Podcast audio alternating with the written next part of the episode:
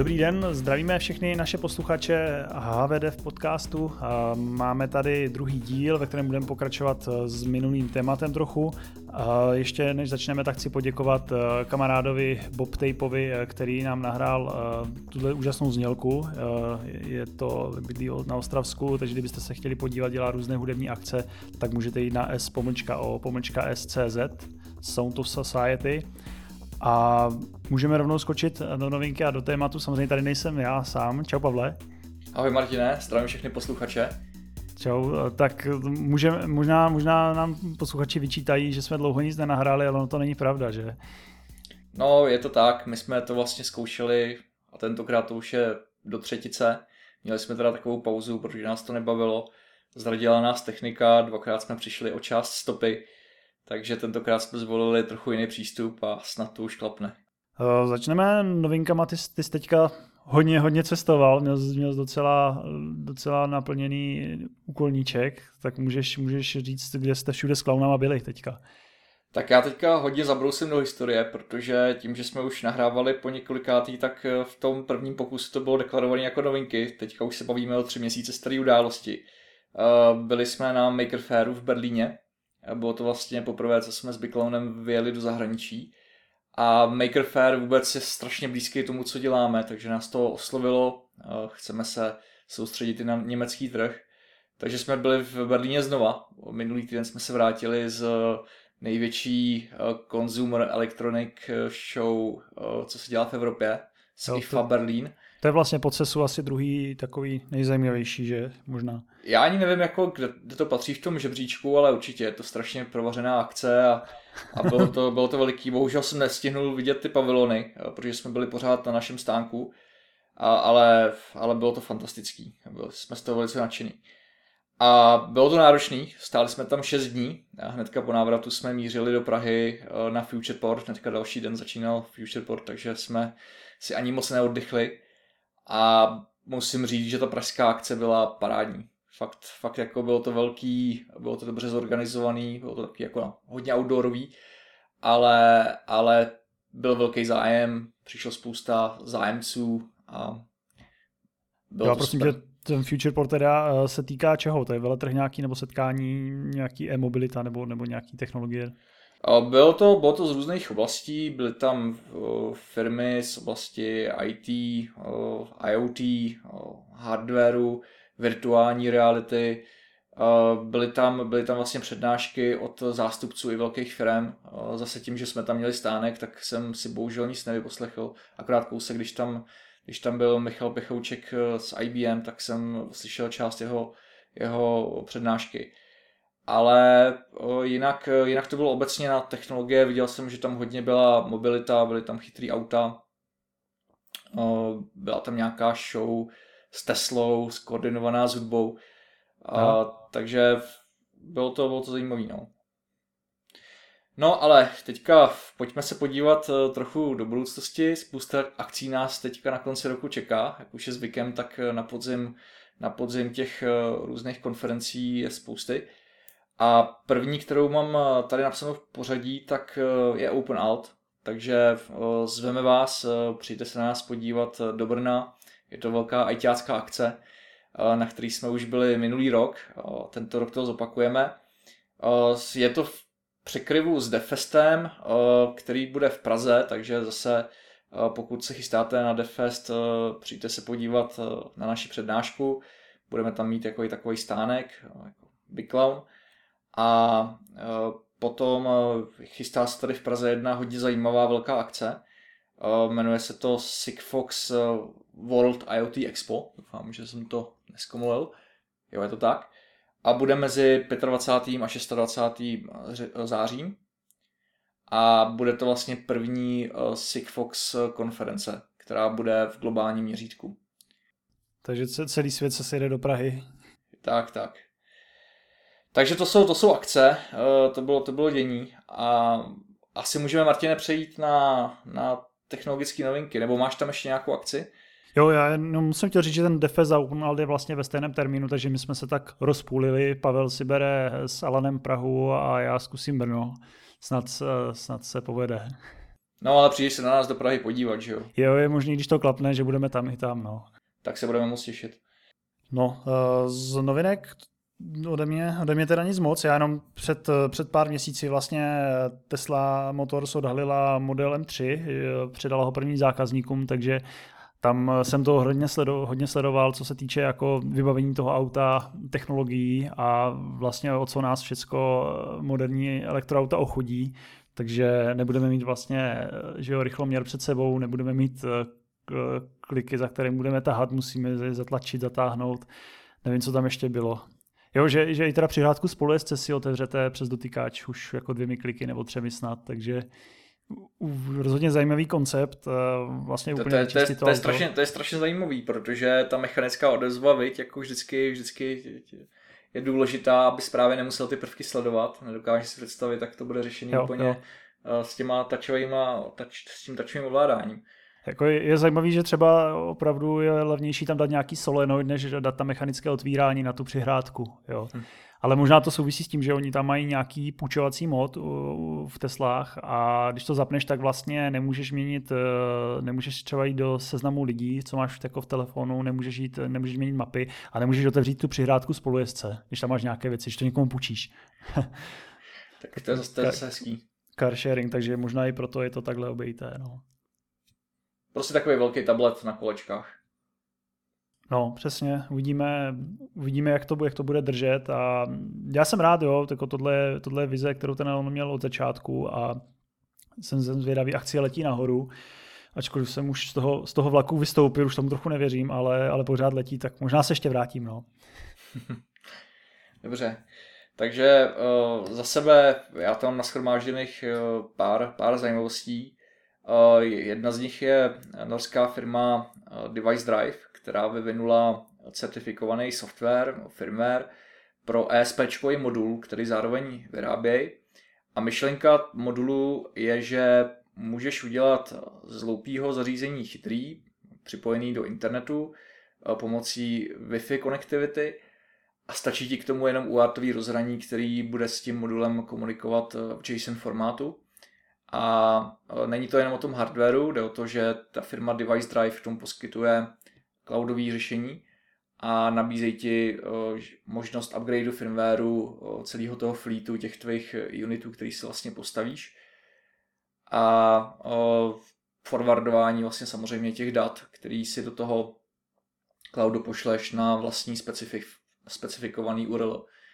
Takže to je taková zajímavost, že teďka můžeš jako velice rychle udělat IoT Wi-Fi konektivitu, který, který má vlastnosti industriál, certifikovaný pro, pro Wi-Fi a za velice dostupné peníze. Ta, ta firma mi indikovala cenu toho modulu něco kolem 3 dolarů, takže podobně samozřejmě jako, jako se pohybou standardně SP moduly z Číny, tak ve stejné relaci. A samozřejmě ta cloudová služba je nějakým způsobem spoplatněná, je tam ale pro kutily uh, free režim do teďka nevím kolika kusů. D- 10 deviceů, 10 kusů tady píšou. 10 deviceů. Mhm. Jo, to je rozhodně, rozhodně to super, že takové ty otravné části jako automatický update firmwareu na dálku, že už je vyřešený, ale nemůžu tady zjistit, jestli je to teda ESP8266 nebo následník ESP32, ale spíš to bude asi ten starší. Ale ne, ne, určitě se jedná o ESP8266. A ještě teď, když si uh, vypíchnul ten upgrade firmwareu, tak uh, tím je myšleno upgrade firmwareu toho vlastního modulku. A samozřejmě logicky se nabízí otázka, ale co moje zákaznická aplikace? tak dobrá zpráva je, že oni implementovali bootloader několika procesorů, takže ty můžeš vlastně prostřednictvím tohohle z toho Wi-Fi modulku, který se standardně chová jako slave v tom tvém systému, tak ty můžeš vlastně upgradeovat i toho hosta, pokud tam a, máš samozřejmě a. podporovanou, podporovanou uh, platformu. Jo, takže eh, ty vlastně nemáš přístup jako do aplikační části toho procesoru, ale jenom k té periferii sériové. Tak eh, interface, který, kterým se ti to tváří, je pouze UART, který má nějaký JSON jasně definovaný a celkem pěkně srozumitelně popsaný rozhraní. Já jsem to zařízení testoval, je to velice, je to velice elegantní a funkční, takže přišlo mi to zajímavý. Uh, jdeme na další novinku, uh, zůstaneme ještě chvilku v Norsku. Uh, zaujala mě firma, která se jmenuje Zentru, píše se to Xen, THRU. Je to firma, která už mnoho let se specializuje na vývoj radarových single pulse radarových řešení a mají relativně novinku, radarový modulek, který dokáže detekovat srdeční tep nebo, nebo dýchání právě pomocí radarové technologie. Nejsem si teďka jistý, kolik, kolik stojí ten evaluation modul, ten kit, ale nebylo to zase tak drahý, jo. bylo to něco v řádu jako kolem, kolem 100-150 dolarů, takže to se mi taky moc líbilo. A navážu teďka na ten náš první podcast, kdy jsem zmínil uh, nejmenší Bluetooth Low Energy modul, uh, System in Package 6x6 mm, tak nevydržel jsem to a už jsem ho zaimplementoval do prvního designu. Jo, uh, jsem se díval. Test, testovali jsme to, bylo to, uh, bylo to parádní, protože uh, 100 mikronový spoje a mezery, to, to jsme ještě nedělali, takže chuťovka pro osazování, ale, ale podařilo se. Takže čip funguje, je to opravdu maličký, funguje to, když budete potřebovat malý Bluetooth, tak Silabs vyrábí, vyrábí elegantní řešení. Jo, já nevím, jestli se nepletu, tam je integrovaná i anténa, že, v tom tak, čipu. tam, tam je integrovaný vlastně uh, rádio, procesor, krystaly, uh, přizpůsobení antény a anténa samotná. Uh, je samozřejmě potřeba dodržet určitý jako vazby, aby ta antena fungovala, jakože třeba musí chybět kousek, kousek rozlitý mědi v GND vrstvě, tak uh, protože to je vlastně jakoby druhá součást, takže na to jsou jakoby popsané guideliny, není problém a pokud uživatel si potřebuje výjist tu anténu externě, tak ta možnost tam je taky. Mm-hmm. Fajn, takže brzo to můžeme vidět eh, na stáncích Biclownu, tady tohle zařízení s tím modulem, jo? Bude to, bude to na stánku Biclownu, ale v podobě jakýhosi jako zakázkového řešení. Ne, nebude to, nebo zatím nemáme plány to implementovat do našeho Biclown IoT kitu. Eh, tam máme řešení s Bluetoothem, nechci teďka předbíhat, ale bude to, bude to postavený trochu jinak. Tak a poslední, poslední uh, čipovou novinku, tady mám uh, obvod od firmy Austria Microsystems. Ten čip se jmenuje CCS 811 a jedná se o Volatile Organic Compound senzor, který, který komunikuje přes I2C. Takže pokud potřebujete v úvozovkách smradometr, měřit, e, měřit e, nějakou kvalitu ovzduší, tak tady to je poměrně perspektivní čip. Novum, protože VOC senzory není, není jako žádná novinka, tak ale inovace tady toho čipu je opět posunutí té laťky, kde se můžou VOC senzory pohybovat se spotřebou.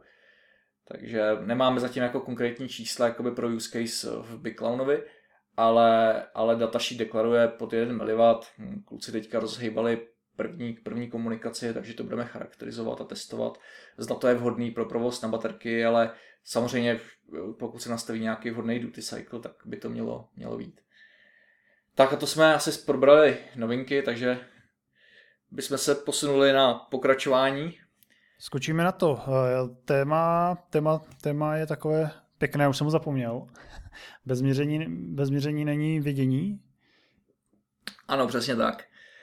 Takže uh, má, máme volně navázat uh, tam, kde jsme minule skončili, ale blíže zabrousit do oblasti uh, měřící techniky. Samozřejmě je to velmi komplexní téma, takže budeme hodně klouzat po povrchu.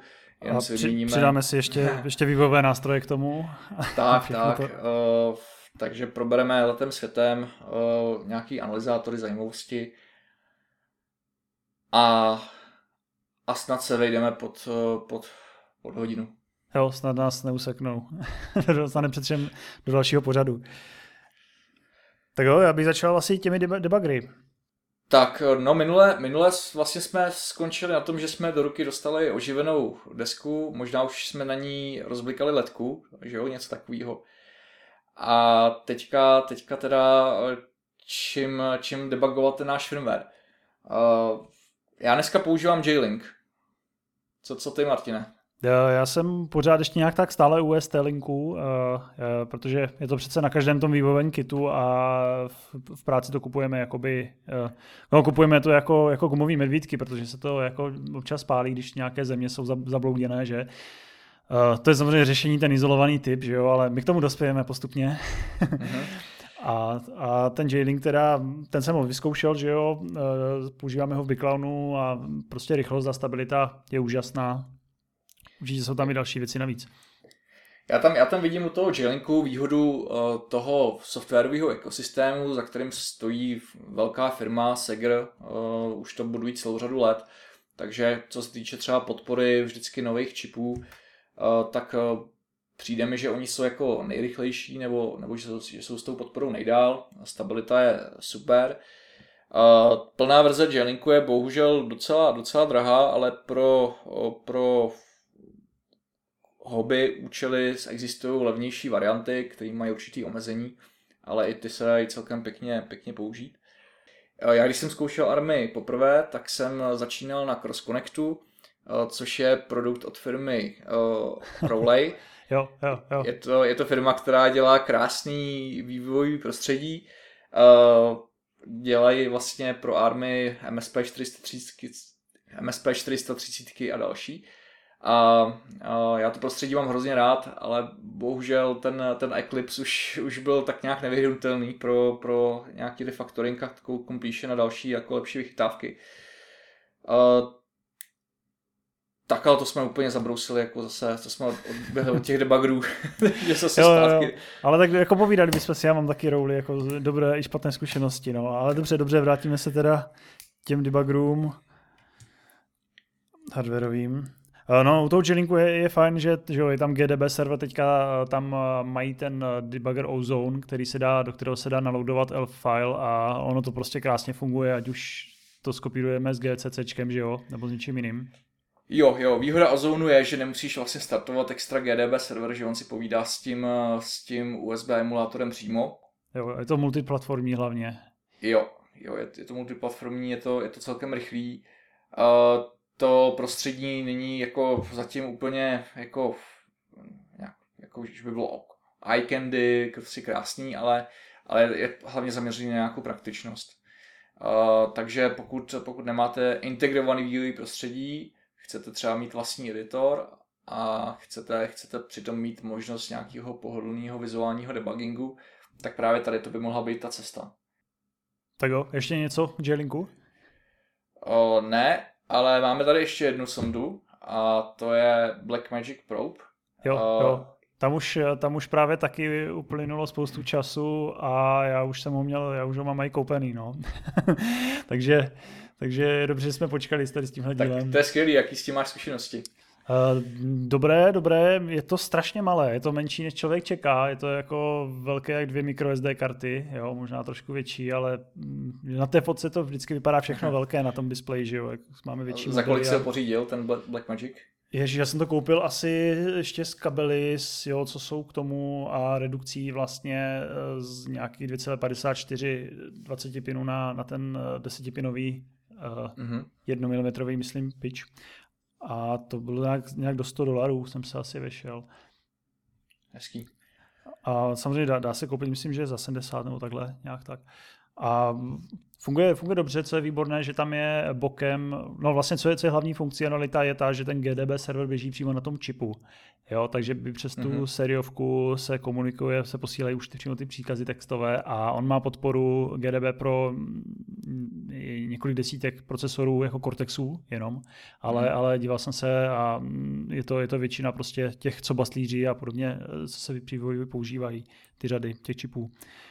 A je tam hlavně druhý, druhý seriák, takže je to možné prostě napíchnout a na počítači jsou vyvíjí dvě sériovky, jedna ta GDBčková, druhá vlastně pro ladění, pro debug, takže to je, to je, to je taky fajn. Jo. Tím, jak je to malé, tak to prostě ještě odstraní ze stolu nějaký převodník no, a další dráty.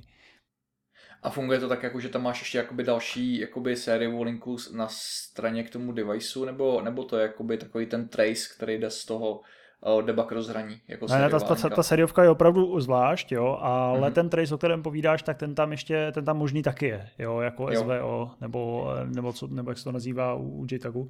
Takže to, na to jsou taky ukázky. Já jsem zatím ještě to neintegroval do žádného vývojového prostředí, protože jsem tam měl trošku problém s tím nastavením, eh, tam se na, totiž musí psát do toho GDBčka nějaký uh, target extended a ne všechny vývojové prostředí mi dovolí tady tohle přepsat jo, při té mhm. inicializaci. Uh-huh. Takže když to dělám jako z command liney, tak není problém, nebo z nějakého makefileu, jo, je to, je to strašně příjemné.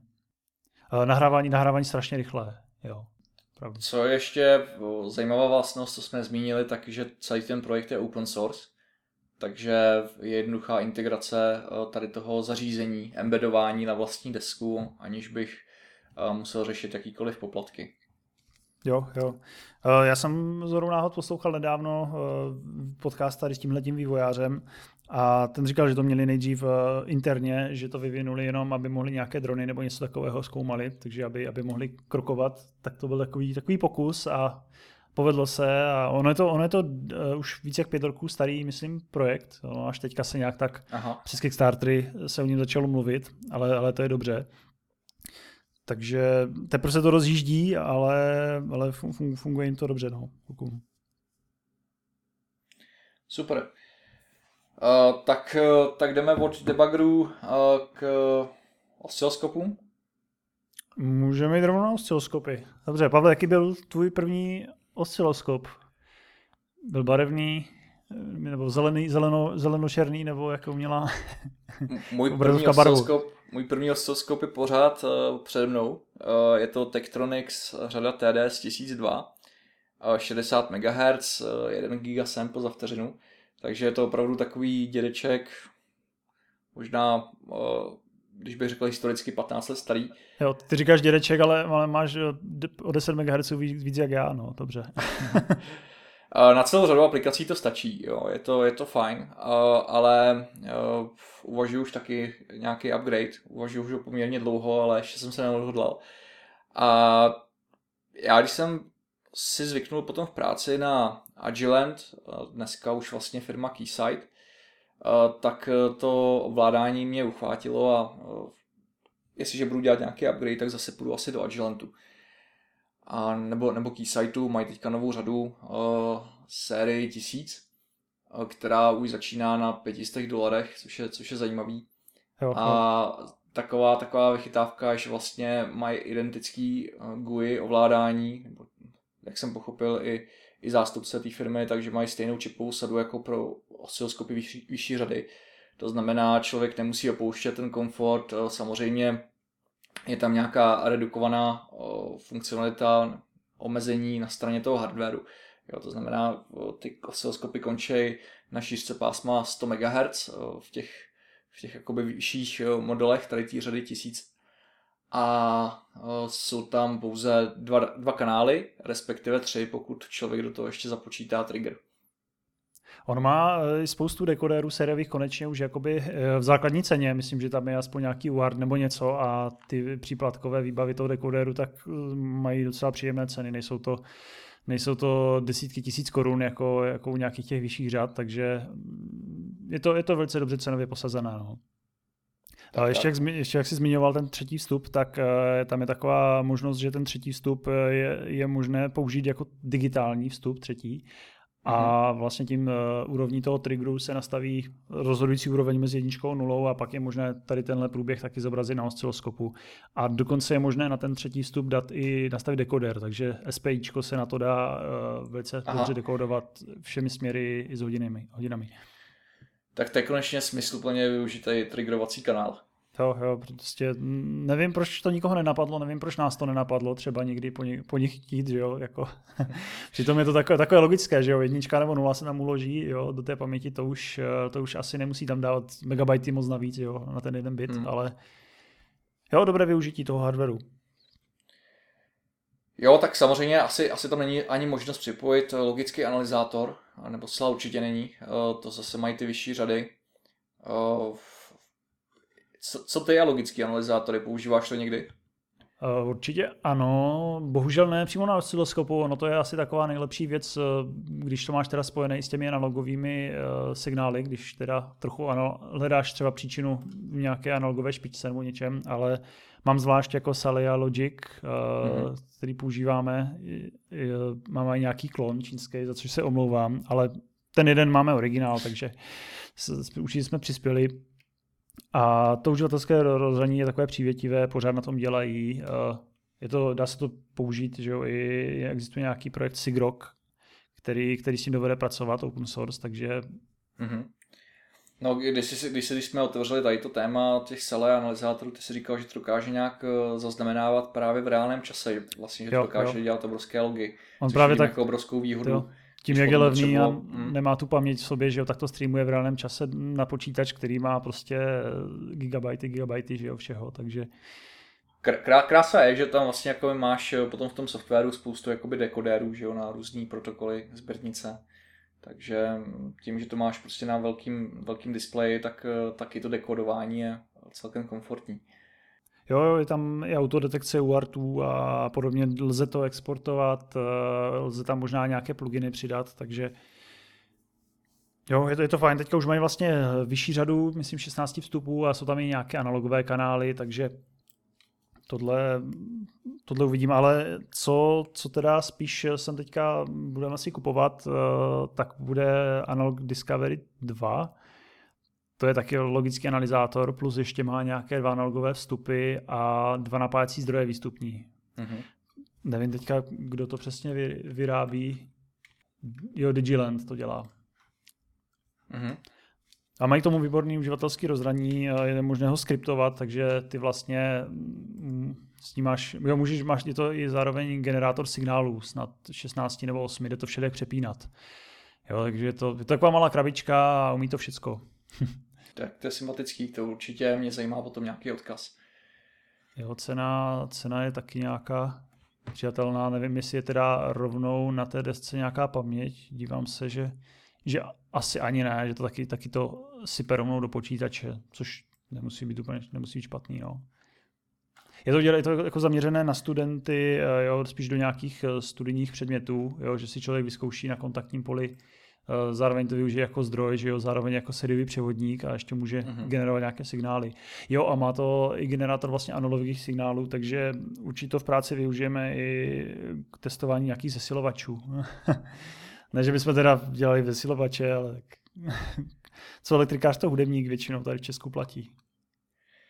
Tak těším se potom na nějaký feedback, třeba i v dalším podcastu, jak, jak jsi s tím spokojený. Jo, jo, jsem se na to hodně zvědavý.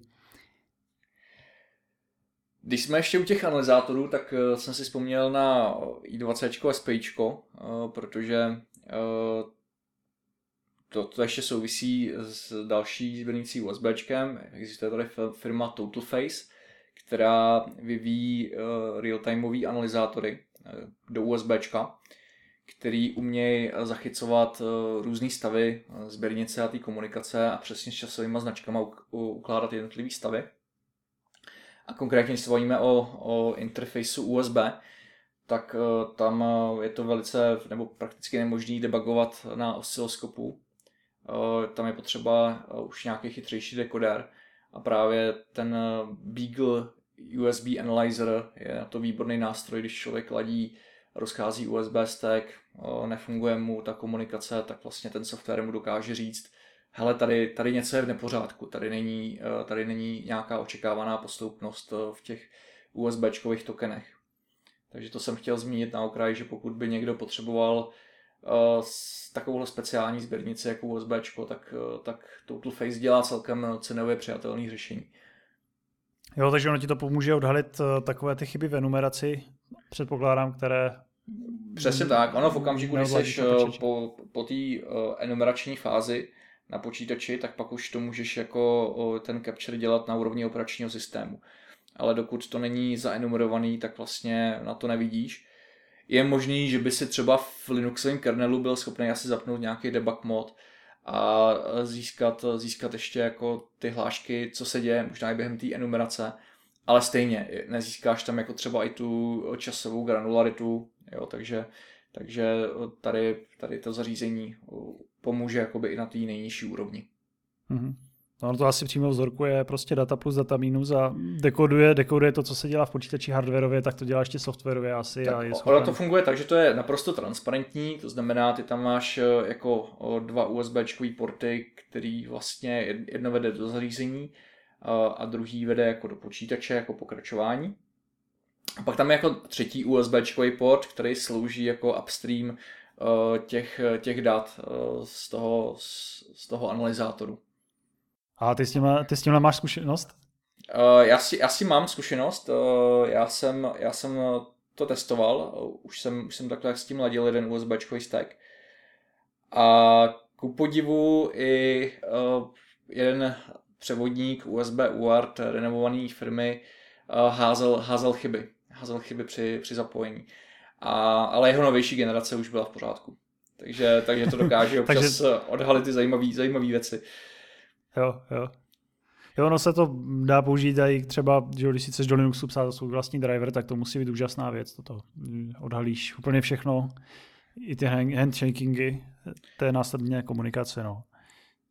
Je to tak, eh, přesto, přesto uh, bylo to náročné, protože já neznám úplně tu USB komunikaci na té low level úrovni, takže člověk uh, musí, musí tušit i tak, co se, tam, co se tam děje, aby pochopil z toho výpisu vlastně, co který token znamená, jaký, jaký tam jsou očekávané parametry. Ale hodně to urychluje a zjednodušuje. A tím bych to asi uzavřel.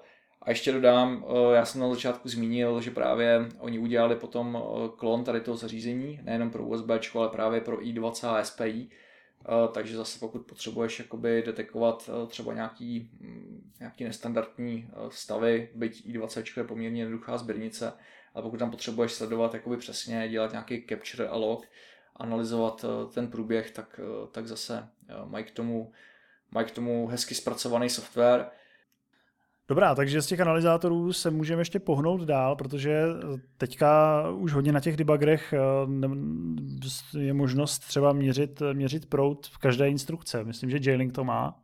Jako, jako spotřebovanou energii, takhle spíš to myslím. Nevím, o, já, si, já, já jsem, další. viděl jsem to, jako, ale ještě vůbec jsem eh, se k tomu nedostal, že bych to někde vyzkoušel.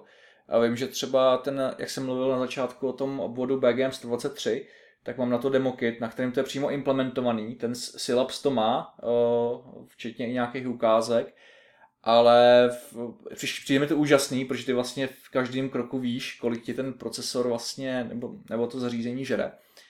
A, a můžeš, můžeš to jako optimalizovat, ale, ale nemám s tím ještě zkušenost, no. Tam, tam je opravdu zajímavé, když máš tady tenhle nástroj, jak o, o kolik víc ještě dovedeš vlastně ušetřit energie, že jo? Teďka prostě si říkáš, je, běží ta periferie, běží tamhle to.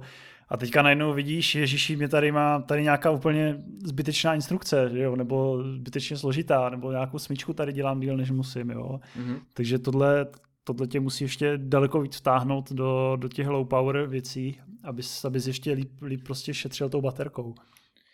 Ona, ono navíc ještě problematika jako optimalizace low power je složitá, protože eh, často bojuješ s obrovskou dynamikou změny, když chceš analyzovat vlastně spotřebu a průběh proudovej pro zařízení. tak. Protože ty zařízení ti uspávají do řádu jednotek mikroampér a potom se probudějí, potřebují něco odvysílat nebo, nebo změřit nějaký senzor, což často může být nějaký bliknutí do komory, což může být stovky miliampér, něco sepnout. Takže, takže se tam pohybuješ v obrovských řádech a uh, buď, buď si můžeš pomoct s nějakým jednoduchým měřením pomocí multimetru, počkat se, až to zařízení usne, přepnout rozsah, rychle se kouknout. Rychle, rychle vidět, kdy. Podívat se, podívat se kam, kam, ti to, kam ti to spadlo vlastně na klidovou spotřebu. A pak si třeba jakoby podle známého duty cyclu, jak se to probouzí, jak často to vysílá, si jako dopočítávat ten střední proud. A nebo, nebo mít na to nějaký chytřejší přípravek, který ti, který ti pomůže to určit přesně. Jsou drahý přístroje, eh, velmi drahý zdroje, který tady to dokážou přímo profilovat. Eh, já jsem, já jsem to poptával, tam se pohybuješ eh, u těch, u těch smysluplných zařízení v řádu třeba i stovek tisíc. Na druhou stranu existují tady velmi levné přípravky. Tady bych chtěl poukázat na produkt Microcurrent od Davea Jonesa, který má EV blok, který vlastně postavil takový jednoduchý přípravek je to založený na měření na, tuším, že tam má dva nebo tři bočníky eh, s velmi přesným instrumentálním operačním zesilovačem, takže ty si vlastně jako nastavíš rozsah od nanoampér, mikroampér až miliampér a je to, je to jednoduchý převodník prout napětí, takže pomocí uh, potom přesného multimetru ty zase, nebo osciloskopu můžeš, můžeš profilovat, kde se to zařízení pohybuje. Ale je, je, tam, je tam to přepnutí rozsahu, neřeší to, neřeší to ještě úplně tu dynamiku. Já nevím, jestli to má víc bočníků, nebo jestli to nemá jenom jeden a že si přepínáš jakoby ze sílení jenom kvůli šumu. Já se teďka dívám na jaké to schéma. Já jsem se zrovna dávno koukal do schématu a viděl jsem tam, že tam bylo víc, víc bočníků. Jo, už to vidím, už to vidím, ano. Jo, jo. Pravdu, no. Jo, on tam měl dvojitý, dvojitý přepínač, takže... Hm? Takže zase pro posluchače, pokud byste chtěli něco jednoduchého, tak píše se to uh, micro jako s tím znakem řeckým ní, uh, current, proud. A je to, je to na EV blogu. A nebo napište jenom místo mí, napište U jako já a najdete to. tak, tak jsem to předpokládal, že to budeme, budeme psát. Vezva, vezva. Tak Pavle, máme tam dál ještě něco? Já myslím, že už ani ne. Já myslím, že bychom to už mohli zakončit, že jsme se dneska krásně vešli. Jo. A teďka otázka, čemu se dostaneme příště. Já nějaké návrhy mám, ale nebudu napovídat. No máme taky pro vás velkou novinku, velkou novinku, takže ne, nesmíme zatím o tom mluvit. Máte se určitě něco těšit, takže se těšíme eh, na třetí podcast, který bude doufám za mnohem menší periodu času, než byl, než byl období mezi prvním a druhým. No když se tenhle povede, tak za týden tu máme další, jo. Hele, já, bych, já bych s těma závazkama počkal. Jo, jo, jo. Počkej, a v jaké aspoň oblasti tady ta novinka tajná, kterou nesmíme říkat, je? Souvisí to no, s týká, týká, týká, se to, týká se to Big Clownu a týká se to jednoho velkého představení. Takže... Dobře. No, Takže příště. Toť, toť celý teaser. Fajn. Dobrá, tak eh, já děkuji všem posluchačům, eh, kteří tady vydrželi těch 40 minut s námi teďka. A můžete nám psat feedback, velice rádi, rádi třeba vybereme nějaké téma eh, podle vašich podle nějakých vašich přání, jestli budou dost zajímavá. Takže můžete jít na, myslím, že podcast.biclown.cz, kde máme tyhle díly. Jsme i na Soundcloudu, na Twitteru, na Facebooku, myslím, že už taky. My už jsme asi úplně všude. Jo, jo, úplně rozsekaní. Hele, na Futureportu jsem potkal kluka, který, který mi říkal, hele, já jsem poslouchal s váma podcast. Já říkám, no, tak to si mě udělal radost, jo, tak to, to je super. Počkej, takže počkej, takže on je ten jeden posluchač, jo? Já jsem si právě lámal hlavu, kdo to, kdo to byl. Ale jo. To je skvělé. Takže jo, takže se uslyšíme příště, Pavle, díky, díky za tvůj čas a Zase já, já, Martine, děkuji tobě, děkuji posluchačům a budeme se na vás zase těšit. Mějte se. Skvěle, skvěle. Tak teď, teď musíme dát uložit. Tak čau. Čau.